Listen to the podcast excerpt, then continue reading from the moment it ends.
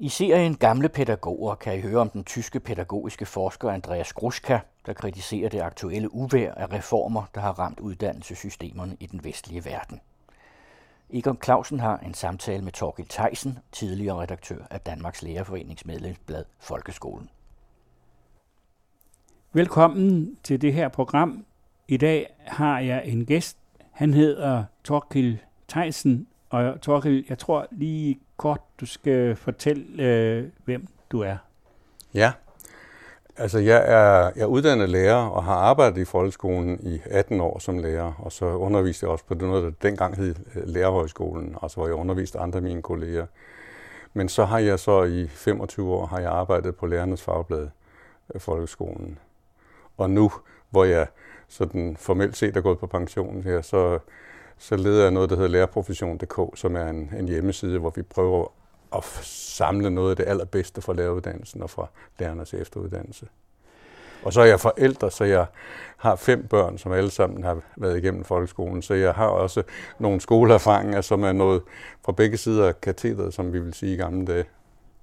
Og nu sidder vi her, øh, og på bordet her ligger en bog, der hedder At lære at forstå, og den er skrevet af Andreas Gruska, som er tysker. Og øh, det er jo på en måde i sig selv interessant, fordi her i landet er tyske pædagoger og tysk øh, pædagogisk tænkning jo ikke det, som ligesom har været førende. Men her har vi den her, at lære at forstå. Og Andreas Gruska, Hvem er det? Jeg må sige, jeg kendte ham ikke før den her bog kom. Men han er, han er professor i pædagogik ved Goethe-universitetet øh, i, i Frankfurt am Main. Og øh, efter jeg så har læst den, har jeg været inde og kigge. Altså han laver nogle fantastisk spændende ting, fordi han gør nemlig det, til forskel så mange. Han siger ikke noget om, hvad er det, skolen skal, og hvad, vi vil gerne det her. Han går ud og siger, hvad foregår der, og hvordan virker det? Så han har fingrene helt inde i, i substansen og har alene den her bog, den, den bygger på 150 øh, undersøgelser, empiriske undersøgelser, hvor de går ud og følger øh, nogle undervisningsforløb og siger, hvad gør de, hvad sker det, hvad får eleverne ud af det. Altså for at finde ud af, hvad der egentlig sker? Hvad der egentlig sker, ja. Fordi ind, altså der er ligesom den der, øh, man sige, en pædagogisk diskussion om, det her vil vi gerne, og det her øh, håber vi på, der sker. Det er sådan den, den ene, som sådan kan blive noget overordnet og, og uklar. Og så er der den politiske diskussion, dem der siger, vi vil have, at det her skal ske. Og så vedtager man nogle love og siger, nå, så er det på plads. Og det er nogle gange så er det sådan nogle, ligesom nogle jernbanespor, der aldrig rører ved hinanden. Altså det politikerne laver, kommer ikke til at få de rigtige virkninger. Selvfølgelig virker det, Men nogle gange virker det øh, overraskende anderledes, og nogle gange virker det direkte ødelæggende.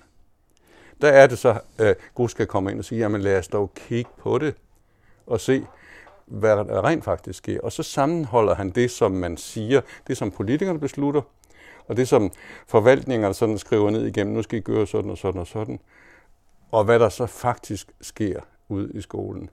Men, men det, som rent faktisk sker, det er sådan, det, som politikerne ønsker, at det skal ske, det, det er jo øh, noget, som øh, har medført en rasende forandring, næsten en tsunami af, af forandringer. Så, så man kan jo næsten ikke nå at, at tage stilling til det, der foregår i skolen, før der er kommet en ny lov.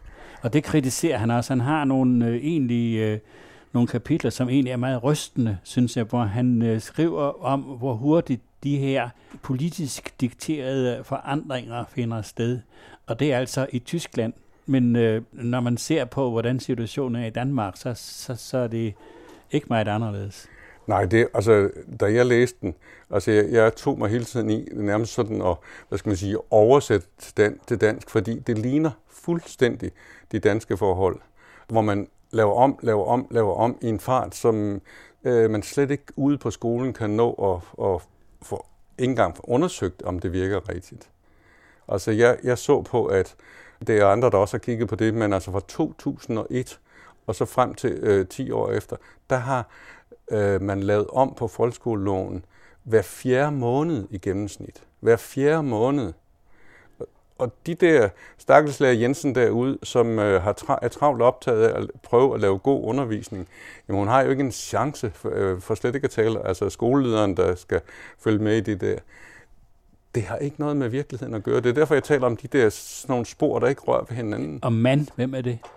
Ja, altså, øh, politikerne laver de der love, og det har været sådan, det har været de skiftende undervisningsminister, der sagde, okay, her har vi et problem, så laver vi en paragraf, så laver vi lidt om på det her, og så sender vi et cirkulære ud. Men sådan er virkeligheden jo ikke, at fordi der nu kommer et nyt cirkulære, at så øh, bliver tingene anderledes eller bedre ude i skolen. Nogle gange så, så, så bliver det måske endda værre på den måde, at man siger, åh nej, nu er også noget nyt, jeg skal forholde mig til.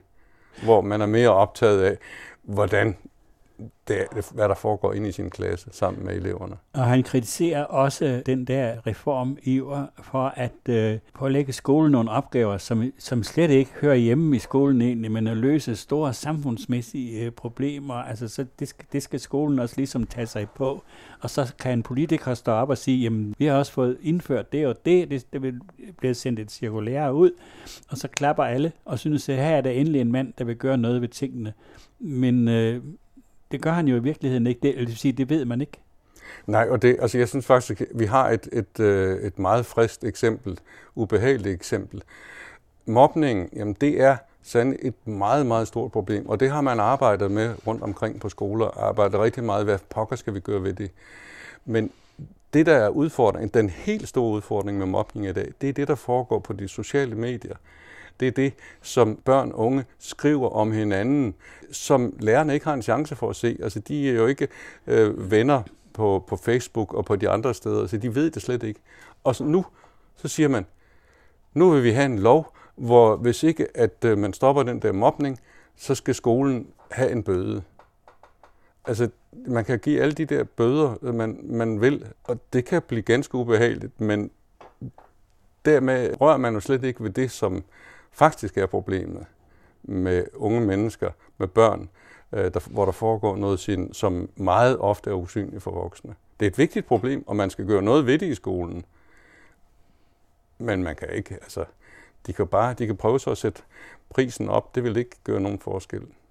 Altså til forskel fra gamle dage, så kan man vel sige, at øh, nu er skolen ikke længere ene på øh, feltet. Skolen i gamle dage troede man i hvert fald, havde ligesom et monopol på at øh, overføre viden til den kommende generation. Men det der monopol er jo for længst blevet brudt af de elektroniske medier, radio først, så fjernsyn, og nu på de sociale medier, hvor skolen jo kun er én kilde til viden, øh, og som står ved siden af en lang række andre, men det virker ikke som om, at øh, vores politikere er helt klar over, at øh, det er sådan, der. Nej, det, det kan jeg være fuldstændig enig i, altså den beskrivelse der, for det er jo som om, at, at politikerne, de ser sådan en, hvad skal man sige, en parodi på en skole, at, at læreren sidder og forbereder sig, går hen og står bag ved katedret, står op ved tavlen og siger noget til eleverne, og så er det sådan, ligesom sådan en eller anden, hvis bare man taler længe nok, så, så smitter den der visdom. Og sådan er virkeligheden jo ikke. Altså, virkeligheden er jo, at, som du siger, at øh, børn, de ved, børn ved rigtig meget. Og de, øh, hvis ikke de lige ved noget, jamen, så kan de lige google det. Og, altså, jeg har syv børnebørn, og der kommer de jo der og siger, altså morfar, kan vi ikke lige prøve at kigge, kan du ikke lige prøve at google øh, det her, fordi jeg vil gerne lige snakke med dig om det her. Og så har de en kolossal viden. Men den parodi af skoletankegang, som man så har, blandt politikerne, så, så rører det ikke ved hinanden, det der. I hvert fald kun som forstyrrelse. Blandt politikerne er der ikke nogen, der forstår det, du siger? Jo, det er der jo. Altså, der er jo forskelle. Øh, men altså, da man vedtog 2013-loven, altså jeg var inde og interviewe øh, den daværende finansminister, Bjarne Korydon, om hele det der, fordi Finansministeriet blandede sig så meget, og så sagde han, jamen herre Gud, vi har jo et kæmpe flertal vi er så mange, vi kunne have lavet grundloven om, så mange er vi til at lave det der. Så derfor blev der sådan en, øh, Øh, og er i meget vid udstrækning, sådan en politiker konsensus om, at jamen, altså, nu gør vi det her, og vi følger det meget tæt, og derfor er der nogle få pip. Altså man kan se nogen fra enhedslisten i den ene side, hvis man hvis vi skal tale om det på den måde, og over på Liberal Alliance på den anden side, som kommer med noget kritik. Og derfor er det, altså det er i hvert fald lange udsigter at få de politikere overbevist om det. Og så er der jo det, altså nogen, jeg tror, nogen har faktisk forstået, at de har lavet nogle problemer. Men det er svært at indrømme, og så kommer og sige, okay, vi bliver nødt til at lave det her om. Vi bliver nødt til at, at løse op på noget af det der. Det er sådan en mægtig maskine, der er blevet sat i bevægelse, og den kan man ikke sådan uden videre stoppe, fordi det er jo populært at, at tale øh, ned om, øh, om politikere, men når man træffer politikerne, de fleste af dem, så er det jo fornuftige og eftertænksomme og ansvarsbevidste mennesker. Det er jo ikke nogen, der vil det ondt. Nej, og der må jeg sige, at altså jeg synes personligt, at der faktisk i den der 2013 skolereform, der er nogle fornuftige ting. Men fordi man lavede reformen, man ændrede skolen samtidig med, at man øh, smed lærerne ud i en lockout og gjorde deres arbejdstid meget længere og gjorde deres forberedelsestid kortere, så bliver det fuldstændig pløret sammen. Jeg kan godt forstå, at de lærere de var, blev chokeret, og de var vrede over, at de får ringere arbejdsforhold. Men det gør så, at det er svært at snakke om, om der rent faktisk er nogle af de der ting, som, som politikerne dengang besluttede, som man kunne arbejde med og kunne udvikle. Den, den diskussion, den er, den er nærmest fraværende, fordi der er så, ja, hvad skal jeg sige, så, øh, sådan en vrede og sådan en opgivenhed over for hinanden. Så Gruska har også øh, nogle betragtninger omkring elevernes opførsel i skolen. Han, han har nogle frygtelige eksempler, som jo alle mennesker har om, hvor slemt det til øh, med hensyn til sådan elevernes moral og deres evne til at arbejde sammen og rydde op efter sig og alle de der ting. Og han siger, at der er noget, der er faldet ud af vores øh, øh skolesystem, og det er opdragelsen. Man har fokuseret alt for meget på indlæring og alle de der kompetencer, men selve opdragelsen, sådan har jeg i hvert fald forstået det, han har skrevet. Og jeg, og jeg tænkte, jamen det kan da godt være. Det har jeg ikke tænkt på før. Ja, altså der er sket noget der, og der tror jeg nok, at der skal vi sådan se lidt øh, historisk på det, fordi det, der skete sådan fra 60'erne og frem øh, i Tyskland, men jo altså i allerhøj grad øh, Danmark, det er Danmark, jeg taler om nu her, altså hvor man havde en en meget autoritær lærerrolle, og hvor det sådan set, altså, de stod på række og skulle tige stille, og så skulle de sætte sig ned og holde kæft. Røv til bænkundervisning, og læreren stod og, og talte nogle gange ikke til dem, men på dem. Og så kom der det der oprør, øh, oprør mod autoriteter, ikke bare i skolen, men andre steder, sådan så at lære elever fra at være sådan en masse, nu gør jeg det meget for simpelt, altså det blev enkeltpersoner, som man skulle respektere, og det synes jeg var noget meget vigtigt, det at eleverne blev enkeltpersoner, som skulle være ligeværdige øh, over for læreren. Der smed man måske noget ud med badevandet, fordi den øh, autoritet, ikke det autoritære, men den autoritet, man skal have som den voksne, der skal organisere det her, det forsvandt i meget vid udstrækning. Og det er så der, hvor man, hvor man er nu, at øh, der er nogle ting, som man måske kan opleve, at det, at det sejler. Og der, er, der skal lærerne finde tilbage til, hvad er der for en autoritet. I dag hedder det så øh, klasseledelse. På amerikansk hedder det classroom management, men i Danmark taler man så om klasseledelse eller undervisningsledelse. At man prøver at finde tilbage til nogle former, som er mere tydelige. Fordi, og det, det, det gælder jo for alle mennesker, ikke bare for børn. Det der med, at man den tryghed, man kan have, at man ved, hvordan rammerne er. Øh, hvis, det, hvis det hele sådan, at altså, hej, jeg hedder Torkel, jeg havde taget min guitar med, hvad synes I, vi skal lave? Altså, det er selvfølgelig en parodi, ja, det, det eksisterer parodi. ikke. Nej. Men, men hvis eleverne oplever sådan en utryghed, så kan det være svært. Og der er det, altså, i dag taler man, politikerne, øh, undervisningsministeriet, de taler om læringsmålstyret undervisning. Og det, det bliver så indsnævret, så det kommer til at handle om, ja, altså, jeg vil sige den perverterede form, men det er der altså kunne hjælpe med også nogen, der siger, læring om læring, skidt med med indholdet.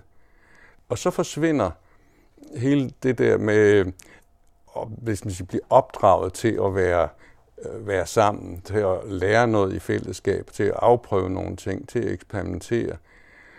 Nu taler jeg så om indhold, jeg taler om undervisning, men det, der sker undervejs, at man finder ud af måder at, at tale sammen på, og man finder ud af måder at reagere over for hinanden på, måder at løse problemer. Det er jo den opdragelse, som øh, skal være der, og som, som Grus kan også pege på. Altså hvis det forsvinder, sådan så vi sådan kun snakker om en eller anden teknik ja. øh, til at, at lære nogle, eller nå frem til nogle bestemte mål.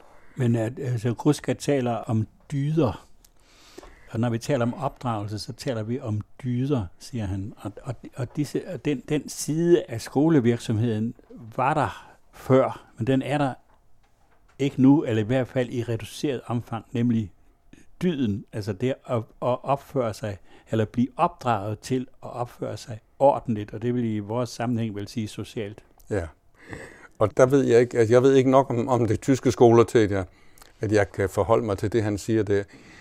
Den undervisning, jeg har set rigtig, rigtig god undervisning, hvor man faktisk er kommet langt med at finde, jeg vil ikke sige tilbage til, men altså finde nogle former, hvor øh, man stadigvæk respekterer eleven som den selvstændige person, og så et fællesskab, hvor man har nogle gode regler til for, hvordan man, øh, ja, lad os bare sige, opfører sig, når man arbejder sammen der. Altså det bliver der arbejdet rigtig, rigtig godt med, men altså, jeg, jeg tror det er rigtigt, at uro i undervisningen, det fylder nogle steder for meget.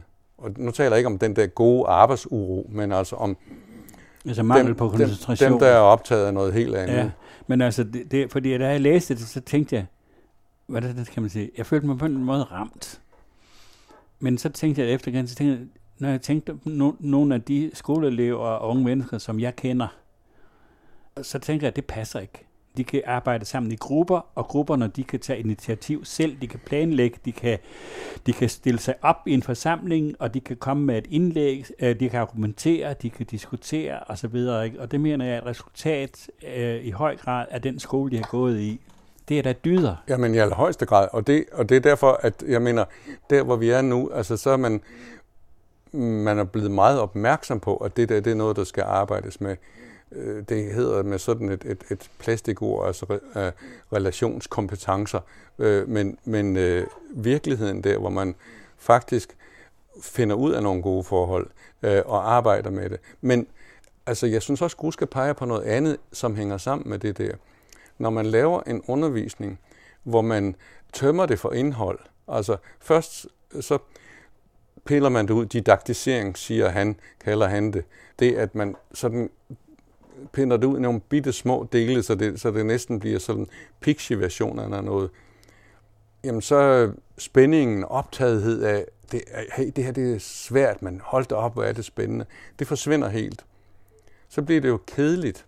Og der er altså på DPU, som er den gamle lærerhøjskole, hvor der sidder der en institutleder, som går hjælp med at tale om læring som livsform. Og han refererer også til, at nu er indholdet slet ikke nødvendigt mere. Altså skidt med multiplikationstabellen, skidt med de historiske ting. Ja, det er jo logisk nok. Forestillingen om læring er vel egentlig også en forestilling, som egentlig gør skoler unødvendige. Jeg mener, fordi læring, det kan jo finde sted alle steder. Jamen, men Hvor det... vi sidder her, lærer vi noget. Når jeg, tager, når jeg cykler, så lærer jeg noget. Jeg kan jo lære noget alle steder. Ikke? Men det, der så er problemet ved det der, sådan som det så bliver snakket om, det er, at det bliver læring om at lære uden indhold. Ja. Altså, det er jo, jeg synes, det er logisk fuldstændig meningsløst, fordi der er altid et indhold. Men hvis man tømmer det, så bliver det, altså, det bliver kedeligt. Der er ikke noget spændende. Der er ikke noget, de er optaget af.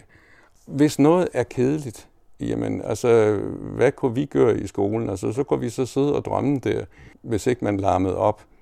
Men i dag, jamen, så kan man da lige gå på Facebook. Altså, så kan man lige under bordet her kigge på øh, telefonen i stedet for. Ja. Og der er det jo så, at, at, at hvor jeg vil sige, jamen, de steder, hvor man siger, at der er et spændende indhold, og det er også indholdet i matematik, det er også indholdet i historie, det er også indhold i dansk. Jamen, det er jo undervisning, du taler det om. Er det er undervisning. Det er nemlig det, og det er en meget, meget vigtig forskel. Det vigtigste i skolen er undervisning. Men gå ind på Undervisningsministeriets hjemmeside, og gå ind på deres læringshjemmeside. Alt bliver oversat til læring, og så læringsmål. Ja. øh, selvfølgelig skal der være mål for undervisningen, men altså, der er meget få ting, når du siger, at vi lærer noget hele tiden. Ikke? Altså, jamen, det er jo ikke, man, man er ikke sådan bevidst om det. Men der siger ministeriet, jamen der skal være læringsmål for hver eneste time, og eleverne skal vide, hvad det er, de skal lære der. Og det bliver altså, undskyld mig, røv kedeligt. Og det er også meningsløst i, i mange tilfælde. Selvfølgelig, hvis man skal lære den lille tabel, jamen så kan man sige, jamen nu øver vi det her, fordi det skal vi kunne. Vi skal huske det der. Sådan nogle mål er der. Men ellers skal lærerne have nogle sådan mere langsigtede mål, overordnede mål. Mm. Tilbage til den der øh, opdragelse, altså hvis man bare siger til dem, nu skal I opføre jer ordentligt, uanset om man råber det højt eller det virker jo ikke. Men når man er i en undervisningssituation, hvor det har mening, at nu skal vi undersøge det her, nu skal vi afprøve det der, nu skal vi se på det her, jamen så giver det mening, at, at nu skal vi altså koncentrere os om det her. Og det behøver man ikke engang sige på den måde, fordi hvis man oplever, at, at det er spændende, så sker der noget. Du taler som om, du ved det, du har erfaret det. Og Kruska, han siger netop, at der er meget, vi ikke ved. Vi ved faktisk ikke, hvad der sker, når en undervisning lykkes, eller når den ikke lykkes. Vi ved egentlig ikke rigtigt, hvad det sker. Men det, du har så taget en, en, en, en bog mere med for at fortælle lidt om den side af sagen også. Ja, den har nogle, nogle, nogle år på banen nu, altså fra omkring øh, år 2000 men det er to norske forskere, Marit Røderud og Bjørn Nielsen. De øh, var med i en stor international undersøgelse om effektiv undervisning. Øh, og de fik nogle problemer med, det, med deres forskning, fordi de kunne ikke se, de kunne ikke forstå, hvad der var, der skete. Og meget kort fortalt, så er de på en skole, hvor der er to førsteklasser, som har lokaler ved siden af hinanden. De kommer altså fra det samme sociale miljø. Og lærerne er uddannet sammen, har samme alder, de bruger de samme bøger, de forbereder sig sammen. Men den ene klasse, den sakker mere og mere bagud i forhold til at forstå noget i matematik, hvor de andre de rykker og bliver bedre og bedre. Forskerne har alle de der mange øh, data, som de har indsamlet, og kan ikke forstå det. Når de interviewer lærerne, så siger de stort set det samme. Men det er så, de går ned, ligesom Grusker, og siger, hvad sker der rent faktisk her? Så siger de, hov, altså i den ene klasse, der går det meget på, er det er facit rigtigt? At når den, det gangestykke, er det rigtigt? Og den anden klasse, der er læreren optaget af, Nå, hvordan finder vi ud af det her? Nå, det var interessant, den måde, du har gjort det på. Og det kunne være, at man kunne gøre det på en anden måde. Altså at forstå det. At bruge sin nysgerrighed, sin undren. Og det er dem, der, der vokser? Det er dem, der vokser. Og det er interessant, det er ikke kun, at de bliver bedre til matematik. Deres tro på, at de selv kan finde ud af noget, vokser. Deres lyst til at arbejde sammen med andre vokser. Deres lyst til at arbejde sammen med andre uden for klassen vokser. Og så er det på alle, øh, lad os sige, både undervisningens resultater, undervisningens øh, og, og, og opdragelsen på alle de der parametre, der vokser det ene sted, og det går grueligt galt det andet sted. Så sidder man og siger, Danmark, der besluttede man efter øh, folkeskolereformen, så skulle vi have noget, der hed fællesmål. Nu skulle det hedde forenklede fællesmål. I den gruppe, der blev sat til at skrive de der mange fællesmål, planerne for, hvad man skal nå i undervisningen, så, så sender man ud til dem, I skal helst undgå ordet forståelse. At eleverne forstår, når de skal helst undgå det ord, fordi det kan vi ikke måle. Jamen altså, det er ikke en parodi, det jeg kommer med her, men at man i fuld alvor sidder og siger, det handler ikke så meget om, hvad eleverne forstår. For vi kan ikke måle det. Og det er jo så den der vigtige pointe, at der går det helt galt i forhold til, altså hvad Grøterud og Nielsen siger, men også hvad, hvad man selv erfarer. Altså det der, når noget går op, nå, det er sådan, det hænger sammen. Hold da op, det havde jeg ikke tænkt på. Den der nysgerrighed, som giver en ny lyst til at prøve noget nyt, det smider man gå hjælp med på gulvet. Det var Torgild Theisen, tidligere redaktør af Danmarks Lærerforenings medlemsblad Folkeskolen, der fortalte til Egon Clausen. De to bøger, der blev omtalt af Andreas Gruskas, er Lærer at forstå, udgivet af forlaget Klim i 2015, og Marit Grøterud og Bjørn S. Nielsens Effektive skoler, effektiv undervisning, der er udkommet på Norsk Gyldendal i 1998.